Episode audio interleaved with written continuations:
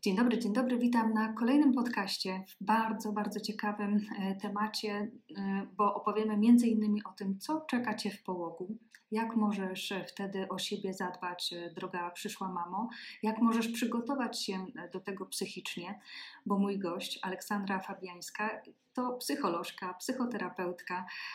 Jesteś również przede wszystkim mamą przedszkolaka. Mamą przedszkolaka jesteś, Olo? Jeszcze, jeszcze nie przedszkolaka. Jeszcze nie przedszkolaka. Mówimy trochę szeptem, bo czy Twoje dziecko jest za ścianą? Nie, jestem w gabinecie. W gabinecie. Prowadzisz psychologiczną szkołę rodzenia. I tak. Powiedz mi proszę coś więcej, jak powstała ta szkoła? Co to jest? Bo ja tutaj się bardzo zaciekawiłam Twoim tematem. No, Dorota, wspomniałaś o moim wykształceniu, że jestem psycholożką i psychoterapeutką w trakcie szkolenia systemowo-psychodynamicznego. No i później przyszła ciąża. No i można powiedzieć tak w skrócie, że złapałam totalną zajawkę na te tematy. Bardzo dużo czytałam, szkoliłam się, dokształcałam. No i takim głównym adresatem mojej wiedzy bardzo długo i wykazał się naprawdę dużą cierpliwością był mój mąż, oh. któremu ja po prostu nieustannie to wszystko opowiadałam. I pamiętam taką naszą rozmowę, zresztą też u, u, jakoś do tej pory uważam, że, że to jest bardzo ciekawe, gdzie ja właśnie tak jakoś spontanicznie powiedziałam, że ja bardzo widzę, jak bardzo ta wiedza się jakoś przydała w moim macierzyństwie. Mm-hmm. I, też dla nas, jako dla rodziny w tym czasie okołoporodowym. Ja mu tak spontanicznie powiedziałam, że wiesz co, ja bym po prostu chciała taką psychologiczną szkołę rodzenia. No i jakoś ta nazwa została, a ponieważ ja też przed ciążą pracowałam w Krakowskim Instytucie Psychoterapii, więc tam porozmawiałam z dyrektorką, w stosunku do której mam jakoś do tej pory taki ogromny dług wdzięczności, że ona jej No jak z takim zaufaniem podeszła do tego pomysłu. Rzeczywiście zaproponowała mi, że zacznę prowadzić w Kipie warsztaty dla par, które są w ciąży, które spodziewają się dziecka. I te warsztaty okazały się hitem. Mhm. Zgłaszało się bardzo dużo par, dużo więcej niż my w ogóle mieliśmy możliwość, żeby... żeby tych ludzi przyjąć, ale też była taka bardzo dobra zwrotka od tych par po warsztatach i rzeczywiście wracały takie historie, że jakoś oni mieli dobre porody albo dobre połogi, albo że to był taki czas, który właśnie może nie był taki idealny, ale że to ich będzie jakoś takie wspomnienie, które oni będą mogli opowiedzieć swojemu dziecku. Więc ja jakoś wiedziałam, że ta wiedza jest dobra, a równocześnie wiedziałam, że w Kipie mamy bardzo ograniczone zasoby, że stosunkowo niewiele osób w ogóle może skorzystać z tej wiedzy. Dlatego nagrałam kurs online. Po prostu całą tę taką wiedzę merytoryczną wyciągnęłam w formie wykładu, nagrałam w formie kursu online. I zaprojektowałam też karty pracy, które były takimi najważniejszymi pytaniami z tych warsztatów. No i w związku z tym też się pojawiłam w internecie, żeby ten kurs online no jakoś promować, żeby ludzie też się mogli o nich dowiedzieć. No a teraz już projekt się rozrasta, to są też szkolenia dla specjalistek okołoporodowych, jest też grupa wsparcia dla położnych, więc teraz już się dużo więcej rzeczy dzieje wokół psychologicznej szkoły rodzenia, a w takim największym skrócie to jest właśnie coś, czego mi zabrakło, co jakoś wyszukałam sobie sama, a co było dla mnie ogromnym wsparciem w czasie okołoporodowym. No właśnie, z doświadczenia Twojego tutaj przekazujesz te wszystkie informacje, tą całą wiedzę psychologiczną, czyli drogie mamy, nie musicie studiować psychologii, żeby posiąść tą najważniejszą wiedzę, która Wam się przyda właśnie w psychologicznej szkole rodzenia. Ja dodam jeszcze, że tak jak hitem stały się te wykłady, tak również Twój wykład na warsztatach Świadomej Mamy to był ogromny hit i stąd tutaj nasze kolejne podejście przy nagraniu podcastu, bo wszystkie mamy, które były obecne na warsztatach online'owych, na webinarze Świadomej Mamy, zachwalały tutaj Twoje wystąpienie i to wielkimi sercami Ciebie tutaj obdarowywały. Wspaniale wypadło to wystąpienie. To co? Połóg. Czy mogłabyś nam opowiedzieć, jak wspominasz osobiście swój połóg? na pewno go często wspominam. Mhm. Wracam do tego czasu myślami i na pewno to był taki czas, który był bardzo intensywny i który był też taki dynamiczny emocjonalnie. I tam były różne rzeczy. Na pewno pamiętam takie chwile właściwie błogości. Pamiętam taki moment, kiedy przyjechałam do domu ze szpitala i kiedy wszyscy w ciągu dnia sobie drzemaliśmy. Pamiętam, że było wtedy piękne lato, że się chowaliśmy w parku przed upałami. Zrobiliśmy sobie też taki prezent, że stwierdziliśmy, że nie będziemy gotować w tym czasie, że będziemy zamawiać jedzenie i to był jedyny raz w moim życiu, kiedy codziennie odpalałam apkę i zamawiałam właśnie dokładnie to, na co mam ochotę. Mm-hmm. Się, e, tak bardzo świętowałaś dobrze. Ten połóg dosłownie. Tak, pamiętam, że, że raz sobie zamówiłam mango lassi.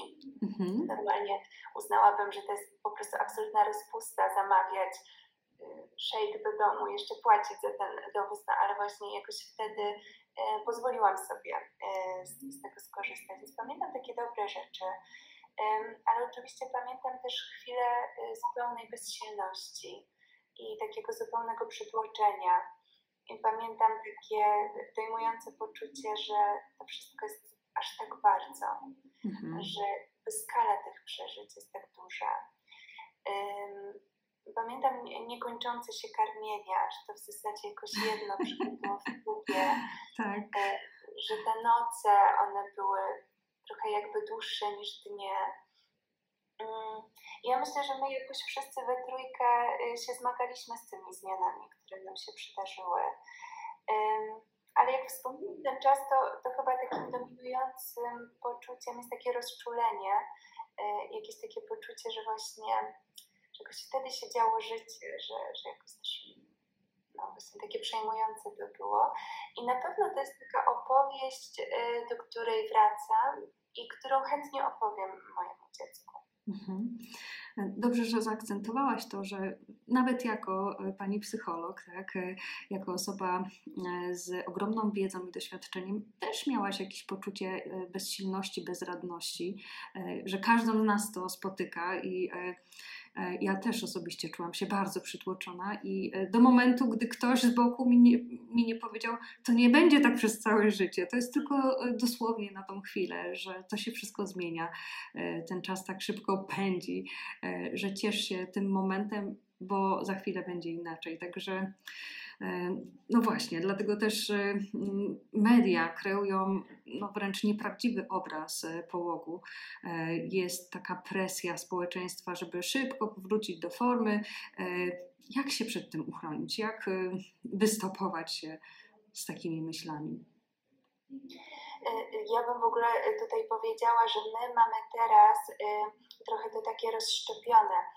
Czyli, że właśnie z jednej strony jest ten y, taki obraz tych pięknie ubranych bobasów, w uporządkowanym mieszkaniu, kobiety, która już jest w tych starych dżinsach, prawda? Czyli, czyli mamy z jednej strony taki w ogóle nierealny obraz połogu, to jakoś jasno trzeba powiedzieć, że tak raczej połóg y, nie wygląda. Mm-hmm.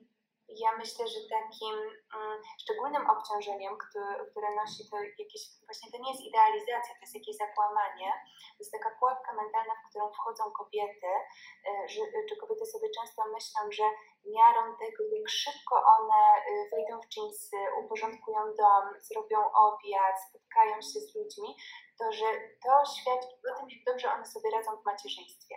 Czyli, że jeżeli one zostaną w piżamie czy w dresie i pozwolą sobie polegiwać, bo to od tego jest połóg, no to, że to jakoś będzie znaczyło, że one sobie nie radzą, że one w tym łóżku zostały. Więc z jednej strony jest ten, aha, jest ten obraz idealizacji, ale z drugiej strony ja bym też chciała powiedzieć o takim dramatyzmie, bo my się trochę też odgięliśmy w drugą stronę i myślę, że jakby tak sobie dobrze zaobserwować niektóre profile w social mediach, no to z kolei będziemy mieli taki obraz, że połóg, no to jest katastrofa nuklearna, że, to jest, że tam jest tylko dramatyzm, że tam jest tylko trud i że w zasadzie, że to jest tak trudne, że nawet na to się nie da przygotować. I o tym bardzo często mówią kobiety w ciąży, które ja spotykam w różnych kontekstach, czy na warsztatach, czy w gabinecie, że one trochę mówią: przestańcie mnie straszyć, że kobiecie brakuje też takiej dobrej narracji, że okej, okay, jest ciężko, ale że tam też może być przyjemność, że tam też może być coś dobrego. I ja myślę, że to jest bardzo trudne właśnie funkcjonować w tym takim rozszczepieniu.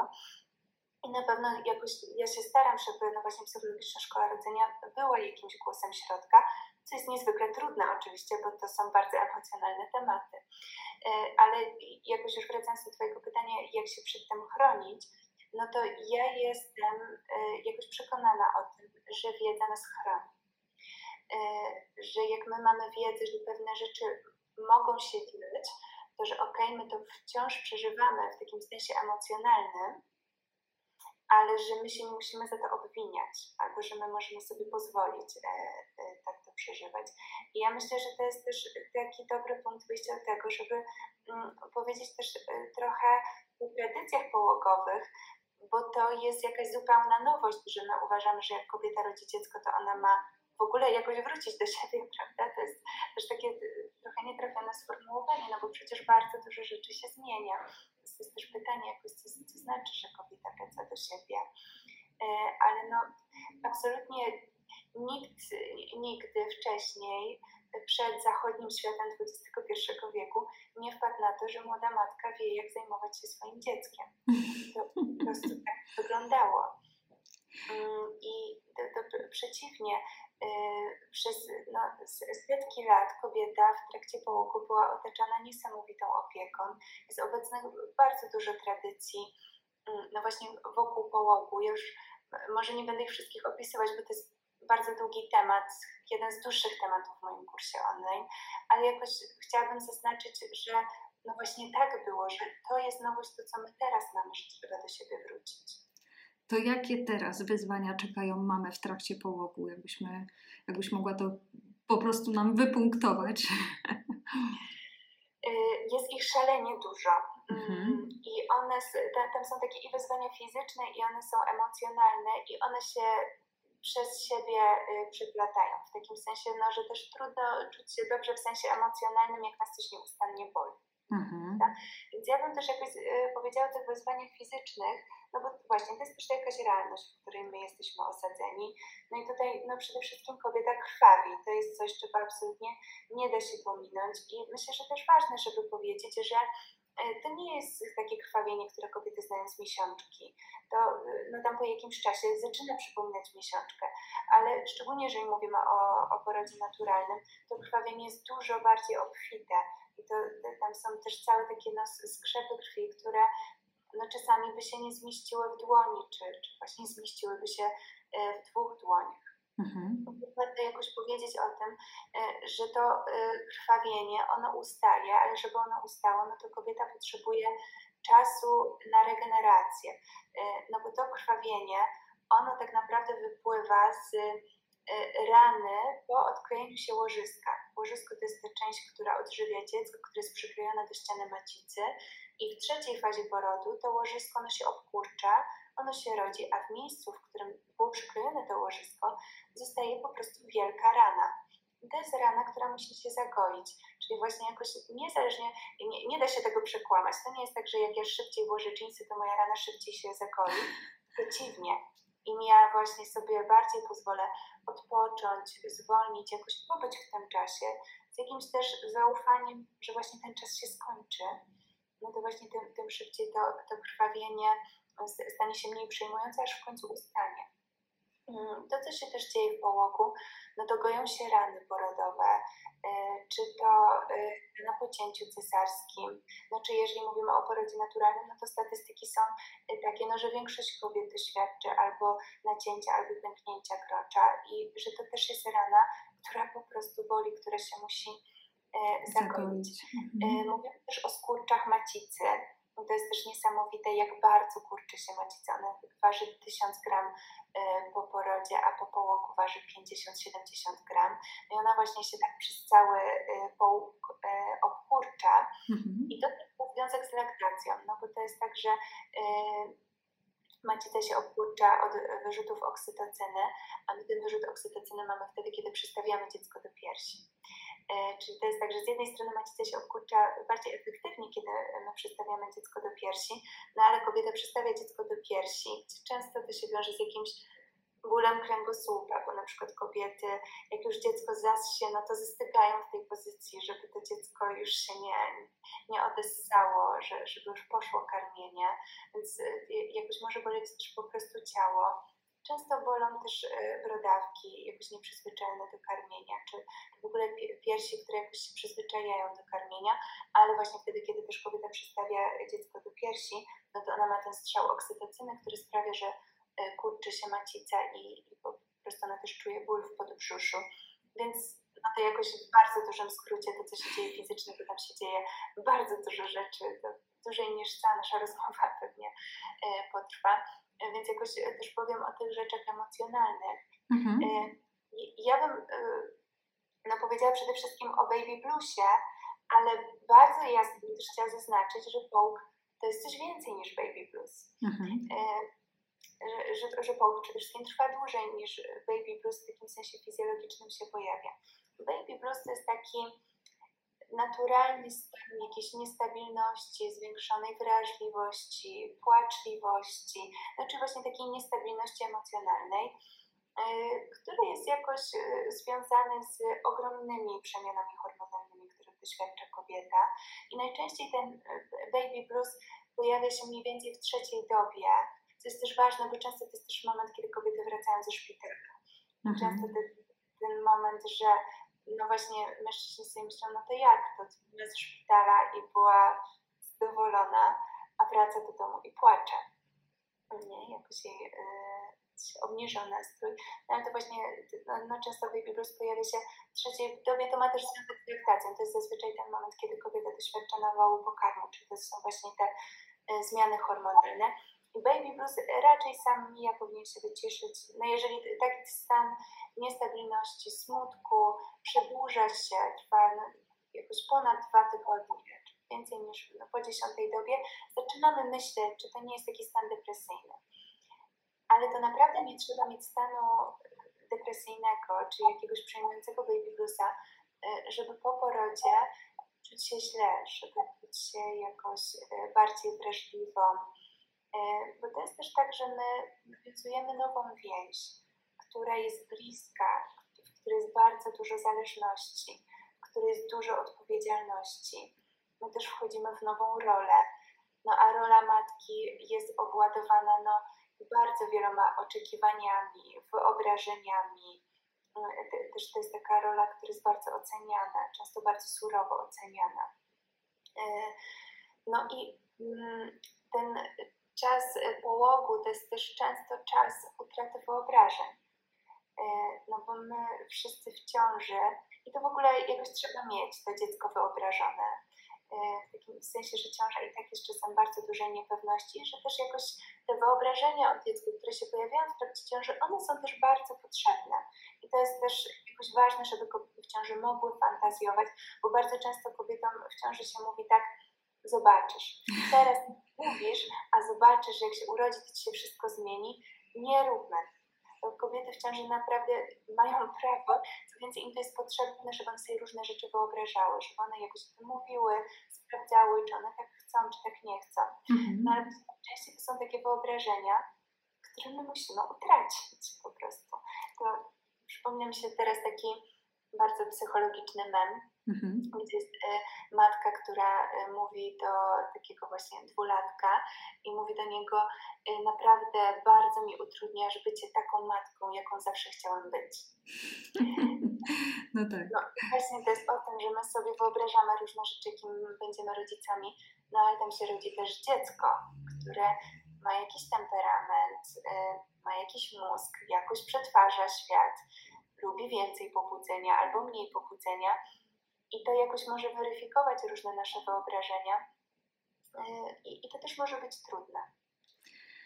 Dobrze, że mówisz nam i edukujesz nas, w jaki sposób, jakie wyzwania nas tutaj czekają, ale powiedz proszę, czy my możemy coś zrobić, czy będąc w ciąży możemy przygotować się do tego okresu właśnie z punktu psychologa, z, z Twojego punktu widzenia, czy nie wiem, jakoś mogę tutaj zapowiedzieć partnerowi, co się będzie działo, co możemy zrobić, jak przygotować się do tego, żeby ten połóg przeszedł jednak lżej? Ja myślę, że to jest zupełnie inny komfort przeżywania, kiedy ja wiem, że tak się z reguły dzieje i z reguły to samo mija. To jest zupełnie inne przeżywanie, kiedy nasze otoczenie wie, że najprawdopodobniej będę się trochę zachowywać w dużym skrócie jak dziecko.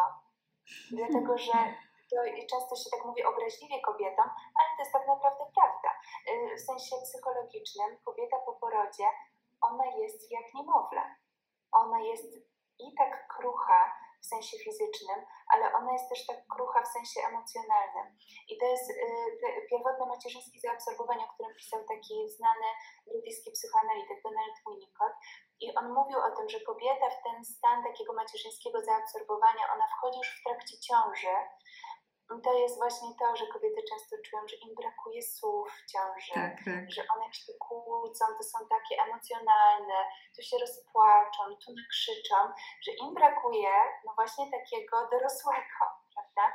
Ale no to my właśnie wtedy w sensie psychologicznym się cieszymy i mówimy, no tak, no bo tobie, jak się narodzi dziecko, no to tobie nie będzie potrzebny taki kanał komunikacji właśnie dorosły, taki analityczny, taki wprost. No bo nie, nie tak rozmawiamy z noworodkiem. Z noworodkiem rozmawiamy trochę bardziej z odczuciu. Czyli, że my jakoś sobie poszerzamy kanał emocjonalny, żeby... No i że trochę na sobie sprawdzamy, co czuje dziecko. I, i więc no właśnie, to jest to pierwotne macierzyńskie zaabsorbowanie, które się rozwija w trakcie ciąży i której jakoś, no mam nadzieję, że wybucha po porodzie, bo to jest też ciekawe, że Winnicott mówił, że to, co jest bardziej niepokojące, a co jest przeciwieństwem pierwotnego macierzyńskiego zaabsorbowania, jest ucieczka w zdrowie. Czyli on, jak się widział z młodymi matkami, z niemowlętami, no to on się bardziej niepokoił, kiedy widział właśnie taką matkę nadmiernie zebraną. Taką, że jakoś tak łatwo ustalić termin, jakoś tak jest nienagannie ubrana, taka... tak się dobrze z nią rozmawia, taka konkretna jest w tej rozmowie, no to on właśnie bardziej się wtedy zastanawiał, że być może coś takiego się dzieje albo we wnętrzu tej kobiety, albo w jej zewnętrzu, że ona właśnie nie może wejść w taką no, psychologiczną regresję, czyli że ona właśnie nie może być jak y, to, to niemowlę i to go bardziej niepokoiło niż to, że kobieta y, jest taka emocjonalna. I myślę sobie, że kiedy nasze otoczenie o tym wie, kiedy my jakoś... Y, tak zadbamy o ten połóg w takim też sensie bardzo y, takim życiowym, że, y, że kobieta nie zostanie sama. To jest w ogóle jest straszliwie znormalizowana sytuacja, w której młoda matka zostaje z niemowlęciem na kilkanaście godzin sama w domu. No to nigdy wcześniej tak nie wyglądało. Więc kiedy tam będzie miejsce jakoś y, na urlop, będzie zabezpieczone jedzenie, no nie trzeba się będzie zabijać, żeby sprzątać, bo albo nie będzie posprzątane, albo zapłaci się stówę, żeby ktoś przyszedł i posprzątał. I że jakoś nasze otoczenie będzie wiedziało, że po prostu tak będą wyglądały te pierwsze tygodnie, to że naprawdę jest wtedy łatwiej znosić różne wyzwania, które połóg niewątpliwie niesie. Czyli czekaj, mamy powiadomić całą rodzinę, że w tym okresie przede wszystkim połogu to nasz mózg, nasze działanie to raczej takie dziecko, taki niemowlak nawet, tak? I to będzie do jakiego czasu? No, nie, nie ma tutaj ostrych granic, ale to jest tak, że kobieta no właśnie jakoś odzyskuje dawny sposób funkcjonowania, czy wraca do takiego dorosłego kanału funkcjonowania w miarę tego, jak dziecko się separuje. Mhm. Dziecko też się separuje stopniowo. No my w sensie psychologicznym o separacji myślimy wtedy, kiedy na przykład dziecko je już coś innego niż pierś. Kiedy zaczyna też nawiązywać relacje z innymi ludźmi yy, niż, niż matka, niż ojciec, niż rodzice. Kiedy zaczyna się oddalać też w sensie yy, fizycznym, na początku się obraca, potem zaczyna pełzać, yy, potem zaczyna chodzić. I to y, kobiety też zobaczą, bo właśnie bardzo często ten moment, kiedy dziecko uczy się oddalać, to jest też dość duży kryzys rozwojowy. Dziecko wtedy przeżywa lęk separacyjny i nagle z dziecka, które bardzo chętnie było bujane w zasadzie przez każdego człowieka, który chciał bujać, no to nagle to już, to już ma znaczenie, kto buja. I najchętniej, żeby to była ta osoba, która spędza z nim najwięcej czasu, no czyli najczęściej matka. I z tym lękiem separacyjnym trochę jak z połogiem, on po prostu z, re- on z reguły sam mija, ale on trwa kilka miesięcy, ten taki moment właśnie takiego kryzysu. Im bardziej dziecko uczy się oddalać, no to jest właśnie tak, że to jest ekscytujące, że dziecko może się oddalić, ale to jest też trochę straszne, że ono może się oddalić. I to bardzo często właśnie jest taki konflikt w dziecku, że dziecko się oddala, jest podekscytowane, orientuje się, że mamy nie ma tuż za nim i zaczyna przywoływać matkę. No to na koniec, bo no dużo, dużo informacji nam przekazałaś, ale...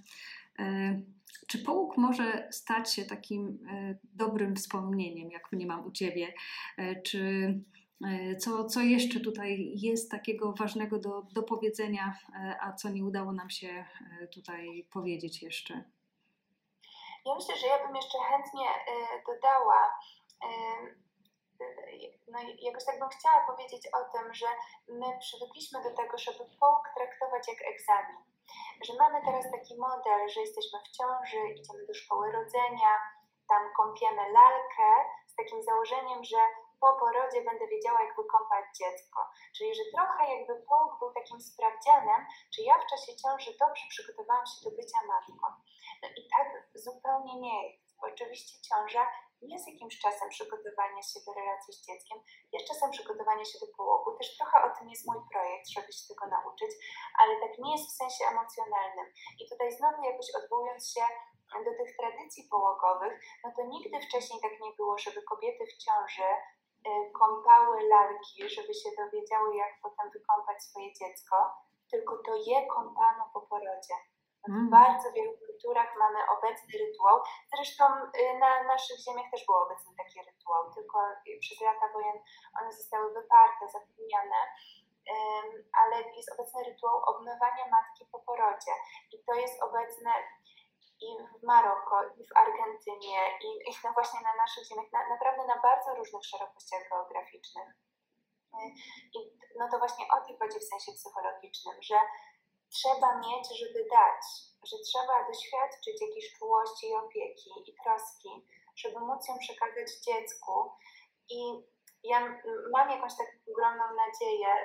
Mnie to trochę smuci, że mój projekt trafia głównie do kobiet w czasie okołoporodowym, a to właśnie to po, powinna być taka wiedza, którą mamy my wszystkim, w sensie, że jakąś naszą społeczną sprawą jest to, żeby połóg mógł się stać dobrym wspomnieniem, bo przecież to jest początek życia jakiegoś człowieka i to jest początek bycia jakiejś kobiety czyjąś matką. To, to, ja teraz nie pamiętam, nie pamiętam, kto powiedział to zdanie, ale ono brzmiało mniej więcej tak, że to, co my zrobi, robimy niemowlętom, to one kiedyś zrobią światu. I dlatego uważam, że połóg jest absolutnie społeczną sprawą i że jakoś rolą nas wszystkich jest zaopiekowanie kobiet w czasie okołoporodowym. Czyli mamo, daj się zaopiekować, mamo, daj się wykąpać w tym macierzyństwie, bo to jest ten czas, tak naprawdę to, to nie jest czas egzaminu, mamą będziesz tutaj przez całe życie, piękna nowa rola. Aleksandra Fabiańska, bardzo dziękuję za spotkanie. Dziękuję.